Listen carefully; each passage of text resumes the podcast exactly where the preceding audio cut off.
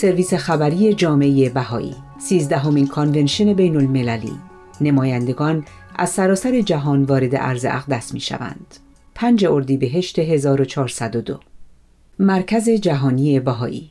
حدود 1400 نماینده از بیش از 170 کشور جهان برای شرکت در کانونشن بین المللی بهایی وارد حیفا شدند. کانونشن بین المللی بهایی گردهمایی‌ای است که هر پنج سال یک بار در مرکز اداری و روحانی جامعه بهایی جهان برگزار می شود.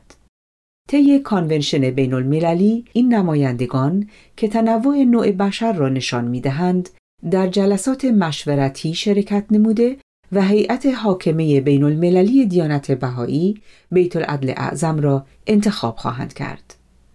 مشورت ها این موضوع را بررسی خواهد کرد که چطور جامعه بهایی می تواند تلاشهایش برای مشارکت در حرکت بشریت به سمت صلح را شدت بخشد. این تلاش ها شامل برنامه های آموزشی هستند که برای جامعه سازی اقدام اجتماعی و مشارکت در های اجتماعی ایجاد توانمندی می کنند. نمایندگانی که در کانونشن بین المللی شرکت می کنند، اعضای شوراهای ملی بهایی کشورهای خود هستند که به صورت سالانه انتخاب می شوند. این مؤسسات که از آنها به عنوان محافل روحانی ملی یاد می شود، فعالیت های جامعه بهایی را در حوزه تحت اداره خود تحرک می بخشند و هدایت و حمایت می کنند.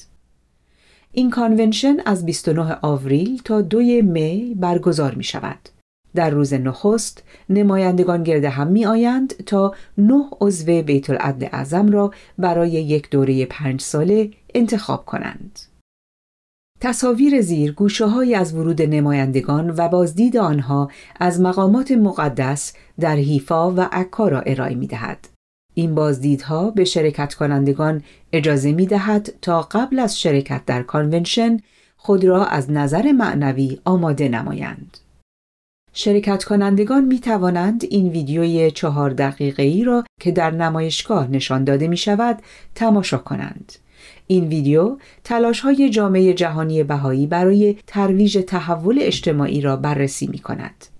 این تلاش ها شامل برنامه های آموزشی است که برای جامعه سازی، اقدام اجتماعی و مشارکت در گفتمان های اجتماعی ایجاد توانمندی می کند.